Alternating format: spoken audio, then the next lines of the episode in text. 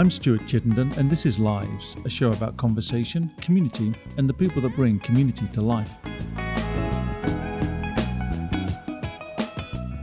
My guest today is author, Litfest co director, and bookseller at a tiny roving bookstore, Theodore Wheeler. Theodore Wheeler is the author of the novels Kings of Broken Things and In Our Other Lives, and a collection of short fiction titled Bad Faith. His work has appeared in publications including New Stories from the Midwest, the Southern Review, the Kenyon Review, Narrative, and Boulevard, and he has been recognized with a Marianne Russo Award from the Key West Literary Seminar and a fellowship from Academy Schloss Solitude in Stuttgart, Germany. A graduate of the Creative Writing Program at Creighton University, Wheeler teaches creative writing at the University of Nebraska at Omaha, covers a civil law beat for a national news service, co directs Omaha Lit Fest, and sidelines as a bookseller for the Dundee Book Company Roving Book Cart, one of the world's smallest bookstores. Theodore, welcome to the show. Hi, thanks for having me. So let's start then with uh, the uh, one of the world's smallest bookstores, the Dundee Book Company. Uh, what is it, and and why did you create this? Uh, so the book cart itself is about four feet wide. We have six shelves on it. Uh, it comes apart into two pieces that kind of slide together, and it's something that I designed myself so it fits in the trunk of our SUV. But more or less, the idea behind it is that you know, living in Midtown, we don't have an independent new bookstore and haven't had for a long time. Um, Jackson Street is amazing. Uh, our bookstore downtown in the Old Market is amazing. Uh, we do have the Barnes and Noble, but you know, it seemed like for that thing that most communities have, thriving communities have an independent bookstore, uh, but we don't. So I think for years we kind of went back and forth, my wife and I, on whether we should step up and try to open up a traditional brick and mortar store. Um, for various reasons, that just wasn't really feasible for us. That we didn't want to get uh, a large business loan. We didn't want to quit our day jobs. So two summers ago, uh, my wife had the idea that you know what is the smallest thing we can do that is still a bookstore, and this was the idea of it to do a, a roving bookstore where we'd have one cart uh, show up to you know between three to ten events a month, uh, kind of different highlights in the literary calendar, and and try to be that bookstore that we felt was lacking in our neighborhood. So, more or less, I mean, that's what we're still doing, that kind of original conception. Trying to build community around it, I think, is a big part of it. Uh, just getting people to, to talk about books when they normally wouldn't. And the benefit of being roving is that we can just set up pretty much anywhere. So, people encounter a bookstore, they encounter books in places that they wouldn't normally expect to, or just you know, on their Saturday afternoon at a coffee shop or something like that. And then they end up looking at books, they end up talking about books uh, at a time that they otherwise normally wouldn't have. Is this a means to an end? Uh, as in, is this just a stepping stone to something more like a larger bookselling enterprise? Or is this actually just a Trojan horse to open up uh, a doorway? You use the word community, people talking in conversation about books, the mm-hmm. craft of reading. So, so why did you create this thing? Uh, initially, I think it was kind of a, a, means to an end that we still wanted to open up a brick and mortar store in the neighborhood and maybe, you know, kind of dip your toe in the water a little bit with this, hoping to build a following, customer base. And then we said we'd give it two years uh, which is pretty much exactly two years now here in August. Uh, and we would decide whether we wanted to move into a traditional space, kind of just keep doing what we're doing, or quit altogether. So I guess, you know, at this point, we've decided to more or less kind of do what we're doing still. I think it's still the same situation with brick and mortar that uh, it just didn't seem feasible for us. I don't know, with the whole retail Armageddon is not the greatest time to open up a storefront uh, in any city in America right now. But I think too the other part of that is that we've just gotten a really good response for what we were doing in the roving book cart and kind of building a community and audience out of that where we didn't necessarily feel like we needed to have this huge seismic change in our lives to to still uh, have a presence and to still promote books and sell good books that we love um, but in a way that uh, you know doesn't disrupt uh, our life and our family. The world, in some ways, is dominated by a market world or a commerce first approach to Mhm. everything. And it seems to me that what you're doing is intensely disruptive because you're doing something small and mobile and roving that relies very much on community and is not built to scale up into some profitable model. Right. And yet, at the same time, uh, I think more independent bookstores are actually opening. I don't know Mhm. if they're being successful. Uh, actually, I say that, but I think they are being successful because I think revenues have been increasing. And it seems that ebook sales have decreased somewhat, but the Mhm. sales of print books have increased. So, on the one hand, I'm wondering if this roving bookstore model is a, is a, a new subversive approach. And yet, it also seems as if perhaps some of these old 20th century models are still viable.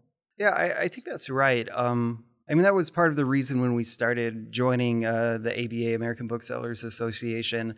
Um, that we we know people who have done this and been successful at it. When we travel, we always look for the cool bookstore and just kind of know that's the neighborhood we want to hang out in for our key to decode a new city.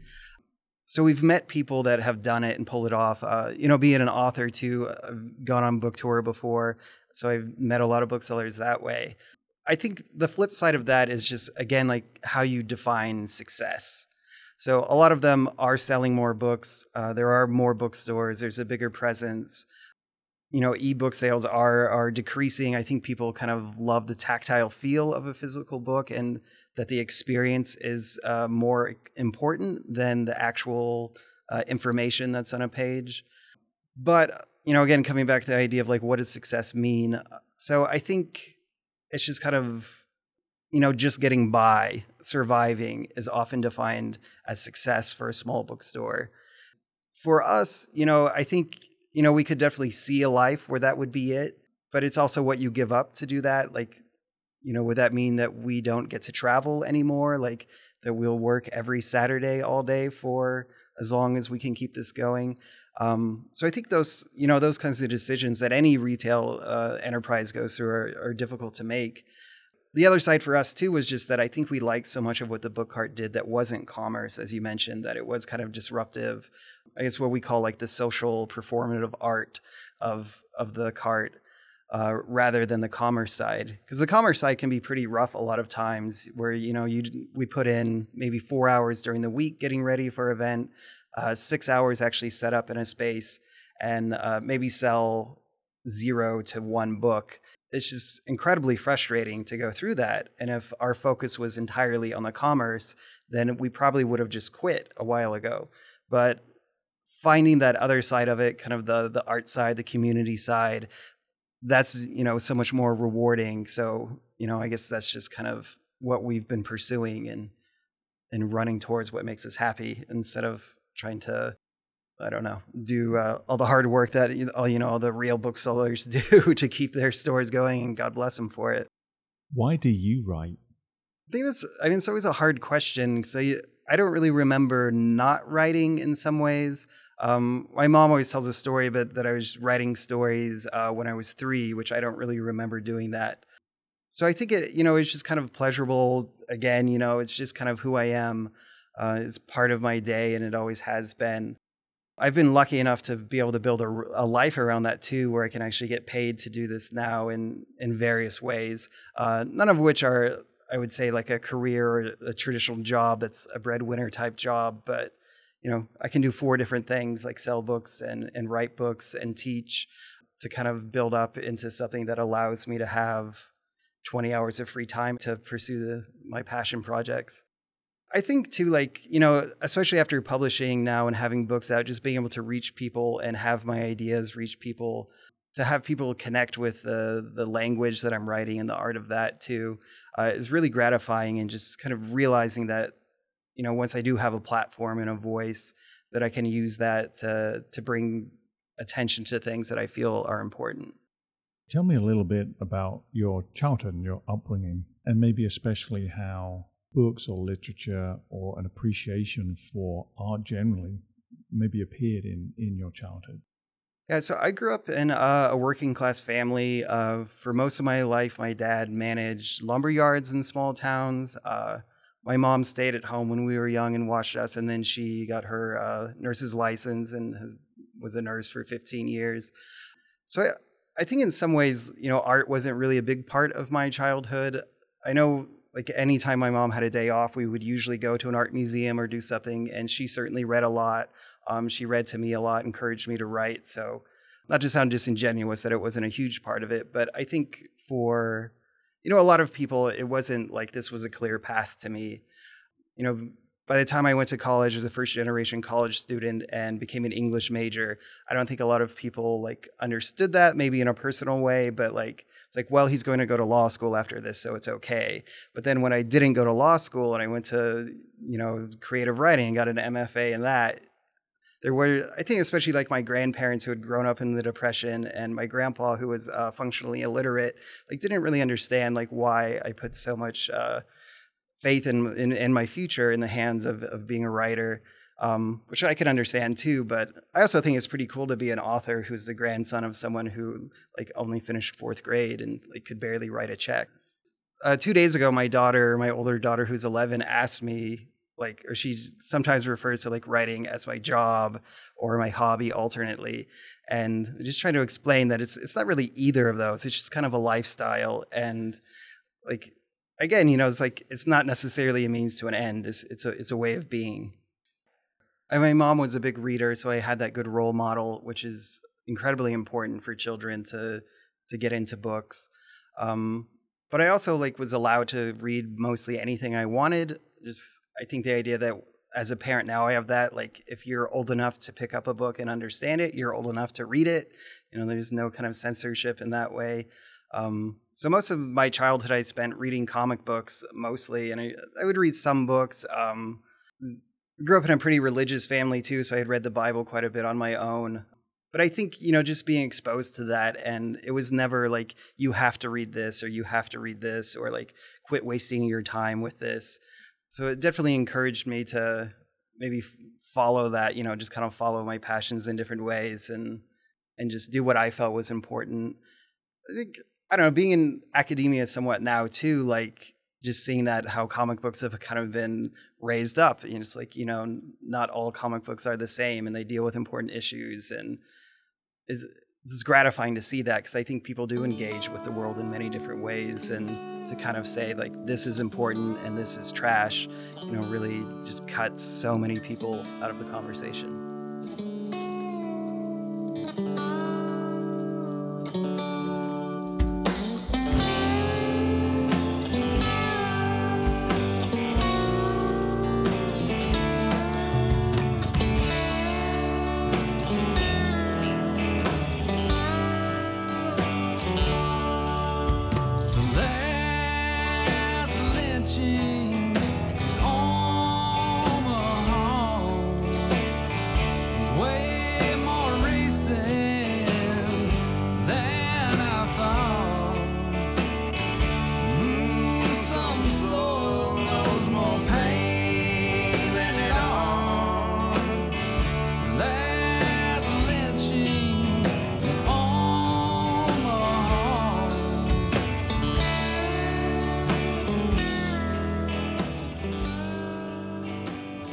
So I took the liberty, given the, the nature of this show, and given that on Live's radio show, previous guests have included a number of different authors and people associated with the writing craft and industry. So I took the liberty of asking some of them to give me questions that I should ask you. Oh. So this is unusual. I don't usually ask other people to contribute, but I thought this would be a special case. So uh, a previous guest on this show is the poet and author of the poetry collection What It Looks Like, How It Flies, which is Steve Langan. Mm-hmm. And he had a question for you, which is what are the differences between poetry and prose, and why do you work in prose? I think somewhat to me because I actually started when I was writing more seriously. Uh, I started as a poet, so I think my entrance was always just kind of language and just the love of how things sound and how you can fit words together. And I mean, just kind of basically create meaning out of sounds. So I think I still write that way. Um, I guess why I'm a fiction writer, not a poet now. Somewhat like in college, I just had a professor who said, "Oh, that sounds really good. That's beautiful," but I wouldn't call it poetry. Um, and I, I guess I kind of agreed with it. You know that it was that maybe what I was doing, I wasn't really that interested in poetic forms. Um, I was less interested in the the tradition of poetry and more interested in novels, so that I should probably just start writing fiction. And even now, I think I try to write more lyrically. That you know, in all of my work, which which I do a ton of topical based, kind of news based or historically based fiction. But personally, I'm always just focused on the language and like how it, the story sounds, what the voice sounds, um, the rhythms of it. So in some ways, I don't think there necessarily is that much difference between like different forms of writing, um, specifically, you know, lyrical fiction versus poetry. Besides scope, I guess would be the biggest one. Like poets have to be so concise and compress everything down so much, and uh, I'm not good at that. if you wouldn't mind reading something from one of your works, that perhaps would give the listeners an illustration of how you do work. Mm-hmm.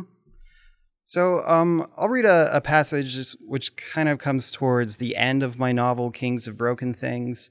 Uh, the book is set in Omaha during World War One era, so 1917 to 1919, and is more or less based around the, the Omaha race riot of 1919 and the lynching of Will Brown. Uh, so the, the voice of the novel is this group of German immigrant boys who grew up in in the River Ward of Omaha, as, as it was called, and kind of wondering about their childhood and realizing how remarkable the events of their childhood were and trying to process that. So I'll just I'll just read a page or two here, uh, which is the boys looking back and thinking about who Will Brown was, uh, who was the man who was lynched at the Douglas County Courthouse, and just kind of processing that or working through this man who was so unknowable to them in some ways. The boys on Clandish wondered about these years as they grew older the war years, the riot year, and how their city wasn't so splendid as they thought it was when they were young. The boys took jobs when they were old enough to get them. Some in Jobbers Canyon warehouses, some in South Omaha stockyards. A few finished high school. Even fewer went to college, became lawyers and insurance executives and city administrators. Some moved far away. Most of the boys on Clandish stayed close.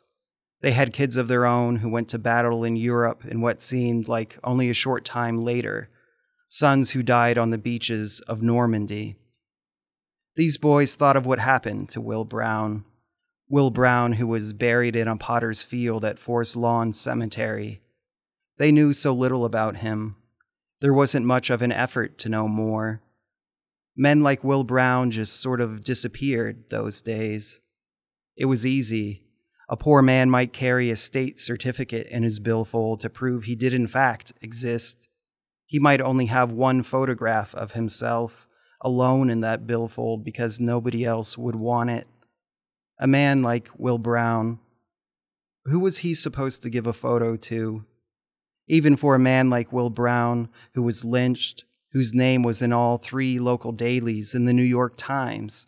The situation was only marginally different. They had his photo in the newspapers.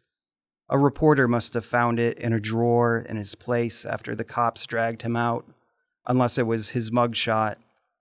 Will Brown in his overalls, and a denim shirt and what passed for his good hat, one that had a solid brim, at least a man with no family around, with no friends who could stand up to defend the man as a man. Nobody to eulogize him, no funeral, no words at his burial unless the grave digger said something, unless the grave digger spat on his grave, which was more likely. Nobody thought speaking on Will Brown's behalf was worthwhile, the boys guessed. They didn't know. Sure, the boys thought a lot about Will Brown, but they didn't know him. To them, he was unknowable. As the boys moved around once they were older, they'd see other towns that had lynchings, towns that had a certain prominent tree on the square, a hanging tree. A point of pride in these towns, maybe. A sign that read, 33 men hanged here. A stranger traveling through might think about what it did to a person to walk by that tree every day, to have a tree like that in your hometown, white or black or red or whatever. Just walking by that tree and knowing what was done there and what the purpose of that tree was, at least according to the people who ran that town. A tree that would outlive everybody. Will Brown came from Cairo, Illinois, an island of a city at the confluence of the Ohio and the Mississippi. This was in the papers, how he'd lived there a long while. He'd probably been there when Froggy James was lynched in Cairo a decade earlier. He'd have been there when they chased Froggy to a residential neighborhood and pulled him from the shed he was hiding in and burned him alive in the alley. Maybe Will Brown walked those streets to get to work. Maybe he went to that very alley sometimes, where there were fire stains on the pavement and the eaves of houses, like there were bullet holes that marked the stone facade of the courthouse in Omaha.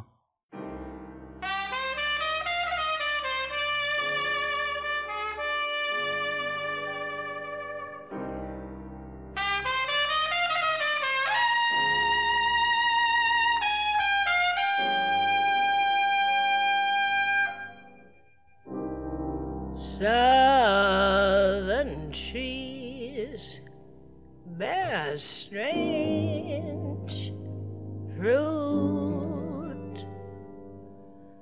blood on the leaves and blood at the root, black bodies swinging in the southern breeze.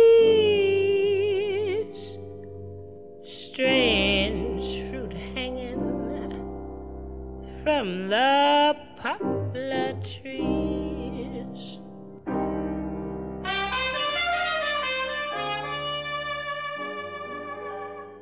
I'm going to borrow from uh, another guest question, which is from uh, Dave Philip Mullins, who's the author of the book Greetings from Below. And he was particularly noticing that you write a lot of your fiction based in historical events, and especially local historical Mhm. events. And he was curious, as am I, about the challenges and the attractions of writing fiction that is based not only in historical event, but historical event from your community. hmm I guess about 10 years ago, I had gone to the Key West Literary Seminar and, and heard the novelist Marilynne Robinson speak about her novel Gilead, which is set uh, in eastern Iowa and deals with uh, a minister who had uh, kind of helped uh, runaway slaves and, and kind of that history, and then you know later in his life. Uh, but her, her point, because she was not from Iowa, she had went there to work at the Iowa Writers Workshop, and that she sort of did historical research to understand where she was living at, and then she ended up writing about it because it was interesting and it was just kind of her way of placing herself in the world and specifically that new community that she didn't really know anything about so I think I had kind of followed that idea where I, I, grew up in Omaha, or excuse me, in Nebraska, but I've only lived in Omaha for like the last 15 years.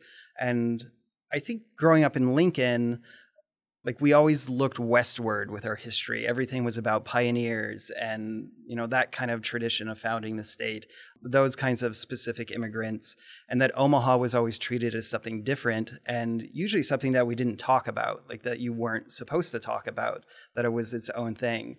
Um, so when I moved here, I think, you know, just kind of going through that, I've always been really interested in history. So learning about it, finding out that Omaha kind of had a mob boss for 30 years that controlled everything, Tom Dennison, and then learning about the riot, um, walking by the courthouse uh, and just seeing the netting around it, which I had looked up online and it said that it was uh, to keep people from smashing out the windows, and which happened in 1919 when the courthouse was almost burned to the ground.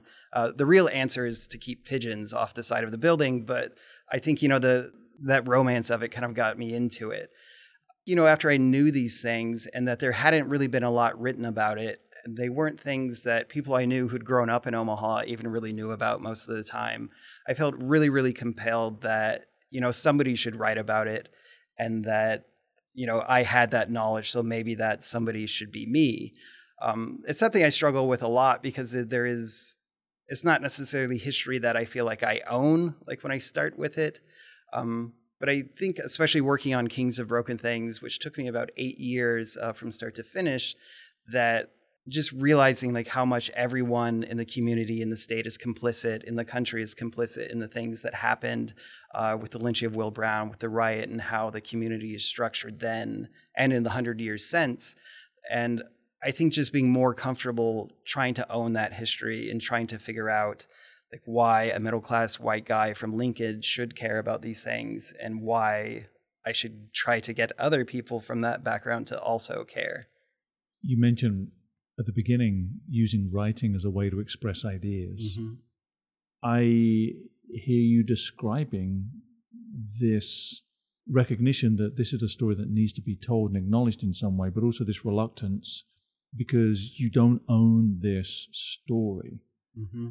I wonder how you reconcile yourself with that particular challenge. And have you ever been perhaps criticized for writing about something where perhaps as you point out, it may not look obvious that you are a good candidate mm-hmm. uh, at first blush to talk about this.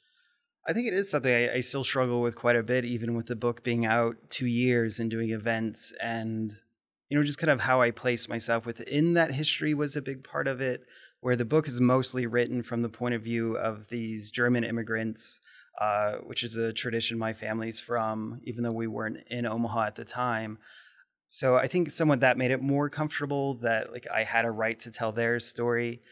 And as I get closer to it, because I wrote the the riot scenes last, uh, and wrote it, uh, kind of saved that because um, I knew it would be so difficult, and I didn't really know how I was going to do it. So positioning the characters kind of around that, and it took a long time to to put my main characters who were kind of precious, and I'd spent 250 pages getting people to like and then they're going to be involved in this aberrant act. And I think, you know, the problem was getting to that point where I'd actually let them be in the room or being in the same place when it happened.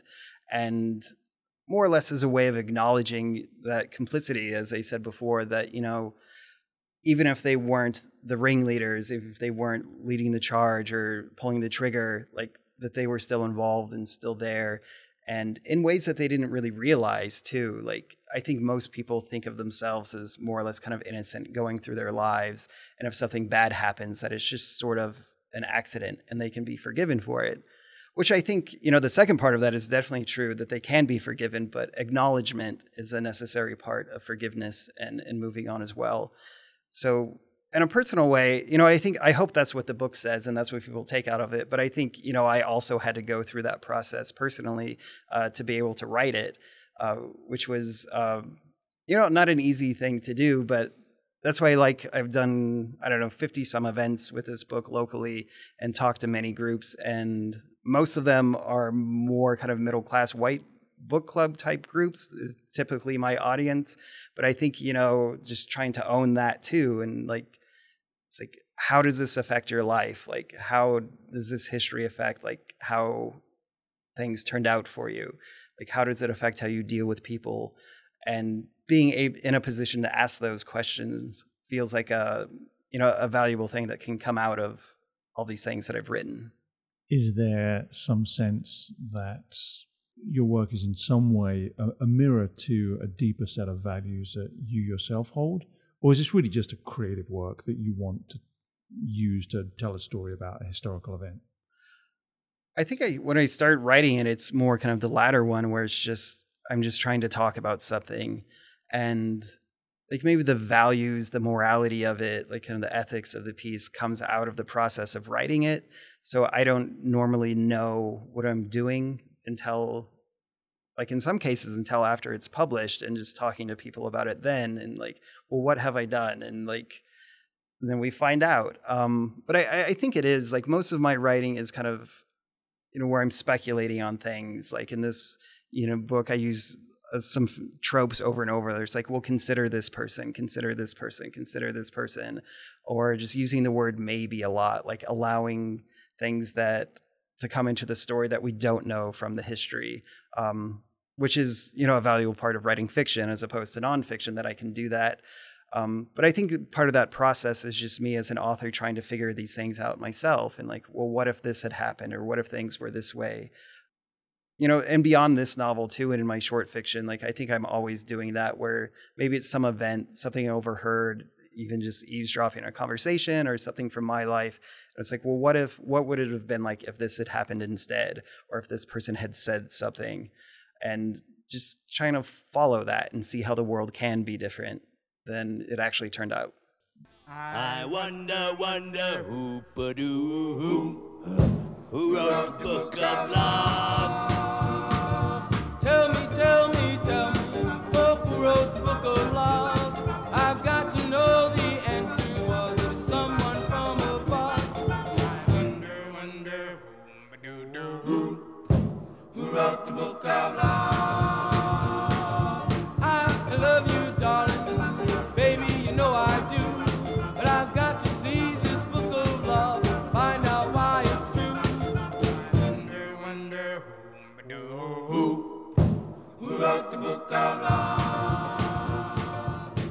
So tell me then about the craft and the actual process of making and writing this book. For a start, you've mentioned it took eight years. Mm-hmm. It seems, I would imagine, to many people that to spend eight years doing anything, um, eight minutes, I think, in this world seems absurdly Yeah. long. So, um, talk about that a little bit. Um, I mean, one like time can just really get behind you fast. So like, I didn't, of course, set out to spend a decade working on a single book. But maybe just personality wise, like I just tend to be more obsessive about things and very much like to see things to the finish.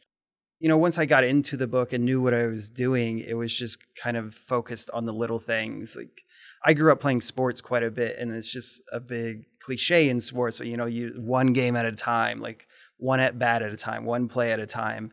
And I transfer a lot of that to how I write, where I don't think about like I'm writing this novel about this. Like I think about what I need to do that day, even if it's just describing a room or you know describing how a character walks or their voice or even or something bigger you know working on like a set piece like the riot scene you know or something like that uh, which takes a long time and has a lot of moving parts but it's just kind of breaking it down to the individual movements of a piece. Um, so in that way you know one it's a lot less overwhelming to be working on a novel which seems preposterous to like actually be able to write something that is so big like so long. I think i'd written around 2500 pages that went in to get a 325 book. And you know if i'd known how much work it would be when i started i probably wouldn't have tried it because it's just so daunting. But by focusing you know just every day just do this one thing today um, one it makes it possible but it also allows eight years to pass pretty quickly where not realizing uh, that i've spent so much time doing it. And what about the fact checking process? So you could fill in some of the gaps where the history wasn't complete through the fiction. But what about those other elements that, that you had to get accurately rendered, the, the, the facts of the known events that happened, and then all the research and everything else that was required?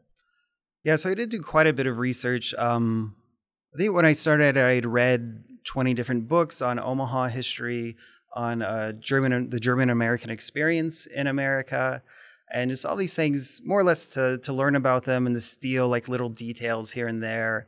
Uh, I always felt like photo books were so uh, so valuable in that too. Just seeing like, well, what does a, a Musikverein dance club look like? Uh, something that really hasn't existed in this country um, I don't know, in 60 years. Uh, so finding stuff like that, like how did people dress and stuff like that, was a lot of it. Um, most of my valuable research, I think, just came from reading newspapers on microfilm, uh, both the Omaha Public Library and uh, Creighton's library as well. And I'd heard years ago, heard Ron Hansen talk about writing the assassination of Jesse James by the coward Robert Ford. And at, when he was writing that, he was at the University of Michigan, which has an immense library and an immense microfilm collection of newspapers, uh, which happened to include the St. Joseph newspaper at the time Jesse James was alive. So he would start his day every morning, go to the library, and just read that day's newspaper from front to back from St. Joseph. So he just was in Jesse James's world. So again, you know, kind of stealing that idea um, trying to replicate that. Where I didn't do it every day, but usually at least I don't know a dozen days a year or a week here and there, I would read that month's World Heralds from that time or the Omaha Daily Bee, just to get a sense of I guess how people lived, you know, these other events that didn't necessarily make it into the history books, but ended up being important to the story I was telling, uh, but also to get the facts. And I think I don't know. I always tried for the things that really happened, the people that really existed. I tried to make them as close to, uh, you know, accurate as possible, and just how things really were. But I was also always looking for things that kind of fell through the cracks, and I wanted it to be more experiential than factual. So most of my facts I had pulled from the newspapers of the day and then would fact check them later to see if the narrative changed. But but I was always kind of resistant of that too, that you know, I liked the, the how it was reported on the time usually better just to so you could just feel what it was like to be then, even if it wasn't necessarily, you know, the wading to the murky waters of history in the same way a historian would do it.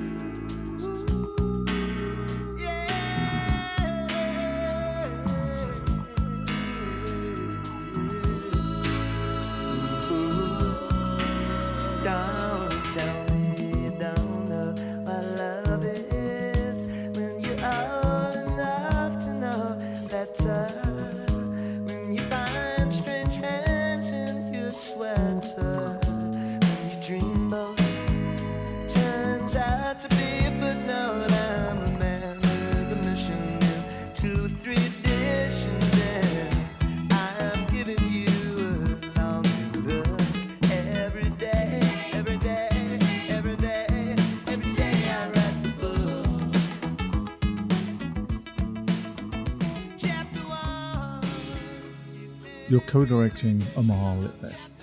Tell us about Omaha Lit Fest and, and what you're doing.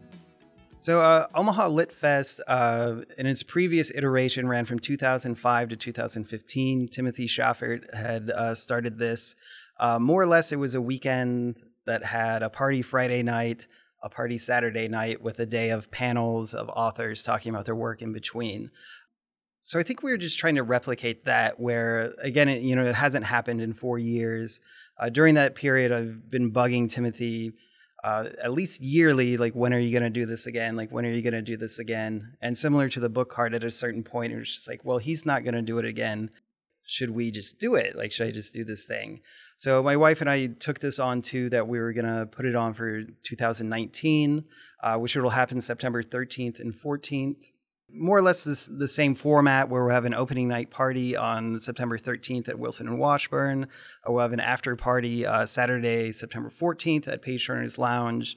And then all day Saturday at uh, the venue at Highlander, we'll have uh, artists or writers come in to talk about culture, different ideas that's in their work, but also ideas that's maybe outside of their work, these kind of issues that we're grappling with as a society. I think just having the idea of getting smart people on stage and hopefully a you know a really meaningful conversation comes out of it. But we'll have um, it's like five local uh, writers from Omaha and Lincoln, and then we're bringing in five national authors who have won big awards, who will just come in for the day to to talk with our local writers too, which I feel is you know a really valuable thing for our arts community and for the writers community too, to hopefully you know one bringing in these people, but also you know hopefully having a good experience for them. So you know when they go back out into the rest of the country and the rest of the world, you know they can talk about what's going on in Omaha. So you mentioned Timothy Schaffert. hmm He's also been a guest of Live's radio show, and and Timothy, most recently, uh, he's the author of several books, and the most recent was uh, The Swan Gondola, and he too asked me to ask you a question, No, okay. and his question was, how did you go about putting together the list of featured authors? Well, one, we started off by asking Timothy for advice on how to go about that, which he didn't Which really. you roundly rejected. Obviously. yeah. so he, I don't. He's always really coy about things too, or just kind of self-deprecating, where it's like, oh, you know, you just kind of email a few people, and some people say yes, and some say no. Um, so I think I started with a few. Um, I mean, most of the local writers is people who have had books out in in the last year, so that was pretty easy to you know, to approach them and say, "Would you like to promote your book?" And yes, they would. And then going out and trying to find authors nationally who would kind of fit with them in a good way. So, like Cassandra Montag, who's a local debut novelist, has a post apocalyptic feminist novel coming out. So, we had found Jennie Melamed from Seattle, who two years ago had a, a novel that was similar uh, in that vein and it was a best book of the year uh, by The Guardian. So, you know, she kind of has uh, a track record on that to help. And bringing in like Kwame Dawes, who's uh, from Lincoln, a Guggenheim winner and an eminent poet and, and thinker, and pairing him with some local writers like Aisha Sharif, who's a poet from Kansas City, uh, a black Muslim American woman who writes about kind of straddling different lines and like dealing with uh, you know her life and her position and, in culture and trying to get people on stage that would fit in that way um, so I think you know the process of finding them was just kind of doing that and coming up with our, our dream list of writers, and then figuring out like, well, who can we actually approach, and then just sending out a lot of emails where some people, you know, it, it would have been a great fit, but they wanted twenty thousand dollars, and that's not really in our budget. So like, who else can we get that, you know, will be great, but will uh, fit in our budget? Who was the one that slipped between your fingers that you really wanted to come, but for whatever reason they were unable to commit to the event? I think I mean there were a few like Morgan Parker, the great poet uh, who lives in L.A. now. Like she was interested, but just had a, a conflict.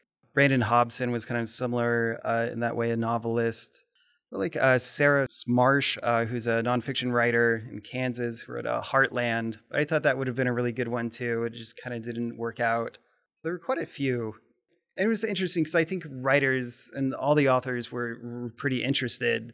Um, you know, they want to connect with people. And I think people are interested in Omaha too, just because we don't have a ton of literary programming and a lot of people don't necessarily come here that much, which is somewhat changing. But, you know, just having that, getting out somewhere new is always interesting for an author.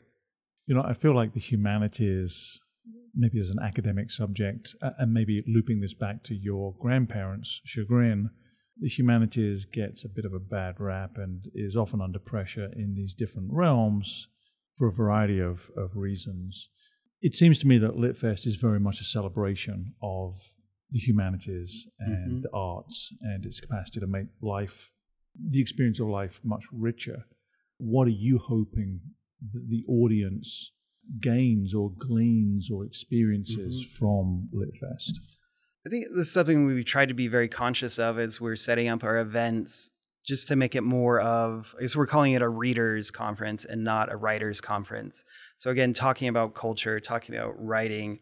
Um, so we'll have panels with multiple authors on stage, but we'll also have each featured author will have their own time all alone on stage, uh, where many of them will just talk about their right or their life in writing and how they became an author, uh, what difference it made to them to be an author and to be able to talk about the things that they talk about, which to me has always been the most meaningful thing about going to a literary event where, you know, I was never like that interested in kind of the nuts and bolts of like publishing or kind of careerism, uh, which is necessary to know, but it's, I feel like, you know, if we wanted to do something and give it to Omaha, that that wasn't it. You know, we wanted people to connect and connect with literature.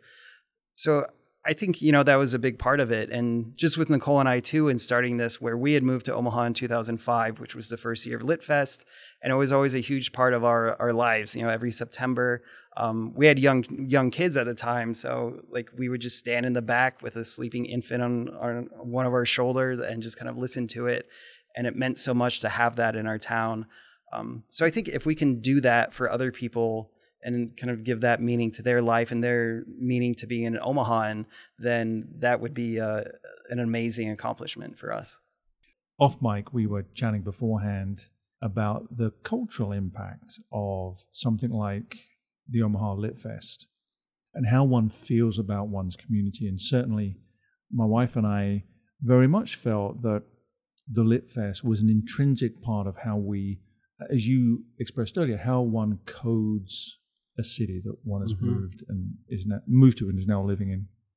I wonder if you have longer term aspirations for LitFest, something that maybe speaks more to making this community uh, just, just feel like a much richer place to exist in. Yeah, I think we do. I mean, it's kind of hard to pin down what that means exactly, but I don't know. As I kind of mentioned too, like, I mean, during this period where we moved here, I think we planned to stay for one year at the most, and then had always kind of been looking for opportunities and just like never quite felt comfortable in Omaha or what it meant to be in Omaha. And, and you know, I think Litfest did help a lot with that and other things. And especially in that time, just the, the great music and art scene uh, that was, you know, sort of at its peak with, with Saddle Creek uh, Records at that time. And it gave us something like maybe a foothold in the city, something that we could feel happy about and feel good about. And it sounds somewhat trite in a way, maybe a little bit, or maybe just so intensely personal. But I think it's really important. You know, you just hear all the time like our political leaders and like how do we keep people in Nebraska? Like how do we keep people from leaving? And to me, it's stuff like this. You know, like it's important to have a good job and to have a good salary, but you know, if you don't feel proud about where you live, like if you don't feel like uh, worthwhile things are happening culturally, then ultimately you'll be able to get more money somewhere else and you will leave for that money. So it's just those kind of things are important. I feel like, you know, the things that kept us in Omaha. So, a final question, which I'm completely stealing from uh, the New York Times book review Dead or Alive, you're having a dinner party. Uh, well, you're not dead or alive. alive. you are alive having a dinner party. so, you're alive having a dinner party. Which three authors, dead or alive, do you, do you invite to the dinner party? I mean, the one that jumps to mind now, uh, Toni Morrison, who just passed away. But I, I think she, I mean, she was very uh, influential for me as an author, and just, you know, for a long time was the greatest living American author, and I think, you know, stakes a strong claim to just being the greatest American author that we've ever had. You know, someone who was just so brilliant in her ideas, but also, you know, one of the greatest uh, lyrical writers that we've ever had. Um, I know like Don DeLillo has always been one of my favorite writers. Um, again, someone who is always working with ideas so much, but is also such a, a great writer. He doesn't seem like the most interesting person at a party, but maybe it wouldn't be that in- interesting of a party in general, I guess. Um, and I guess over the last few years too, I had been reading this uh, German writer who died when I was two, named Uwe Johnson. Uh, just really strongly connected with his his writing so much, and just his voice. Where I think I'd read pretty much his entire library of work straight through once I started, and was just so sad at the end that like I didn't have anything else of his to read. So I don't. Again, I don't know if like maybe I wouldn't like him personally or like which is always a hard thing with authors, I think, because you get their work, which is probably the best of them. So if you, you know, don't necessarily expect them to be like interesting people or, but which I, I don't know. I always laugh about that too when I do events and stuff because people always ask me all these other questions and I would just kind of like want to tap the book and like I put everything I had between the covers. So it's like you you got it already. That's the best of me. I think there's much more to the best of you.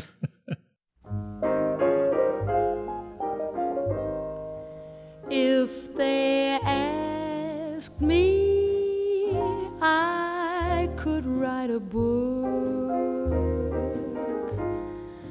about the way you walk and whisper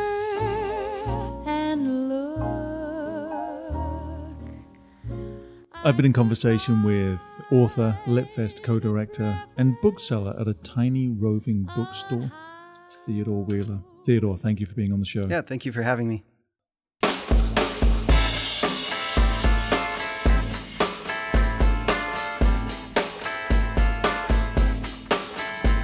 That's the end of this week's show. The magnificent Marion Fay helped produce the show. Lives is an executive production of Squish Talks. I'm your host, Stuart Chittenden. Join me next week for more community, conversation, and the people that bring community to life.